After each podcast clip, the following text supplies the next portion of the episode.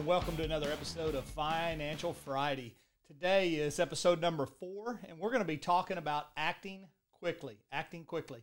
You know, James 2.18 says that faith without works is not a good result.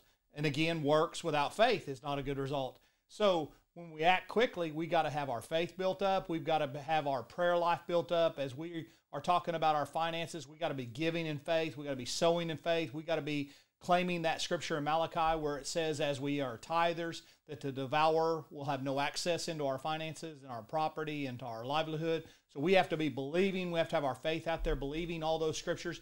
But also, along with that, is we've got to be acting. So it's not good enough to just be praying over our finances. You can't just have a bank account and just say, "All right, God, bless that bank account, bless that bank account.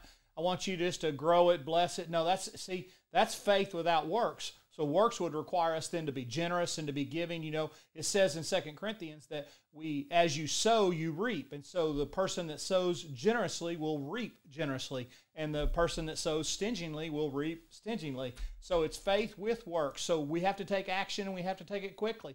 We have to be ready to give and to sow as the God, as the Holy Spirit leads us. So, as God's directing us and guiding us, we have to be the ones that are ready to go at a moment's notice. Well, how do we do that? Well, I talked about it in some of the earlier episode about getting out of debt.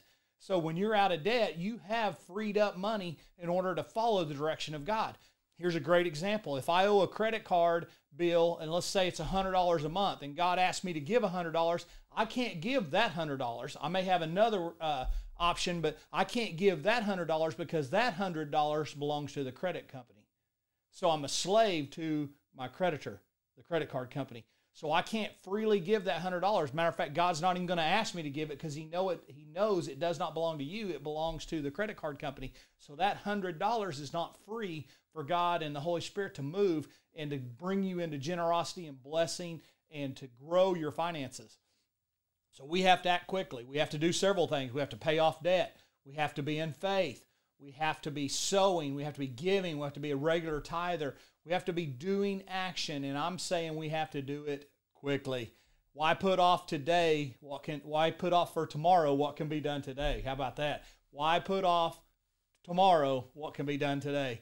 So when you when you're thinking about your finances and your your prosperity, and as we talk about this on Financial Fridays, think about it this way: we need to be quick to action, quick to give, quick to respond to the Holy Spirit, but we have to be in a position to where we can do that. So we need to be quick to action. Hey, thanks for watching on Financial Friday. You can catch us every Friday at 3 o'clock p.m. Central Time. This broadcast goes out each and every Friday. And so I hope you join me. I hope you get this uh, blessing out of this message. I ask you to like and share. That way, everybody can enjoy these messages. And if you know somebody that's in financial need, you can reach us at the church office, 918 341 8344. My name is Pastor Travis Wofford. I'm the associate pastor here at Life Changer Church. And you can always reach us here. Leave a message for me, and I will get back to you. I would be happy to talk finances with you and discuss any plans that you might have for your finances. So, in Jesus' name, be blessed and remember, act quickly. In Jesus' name, amen.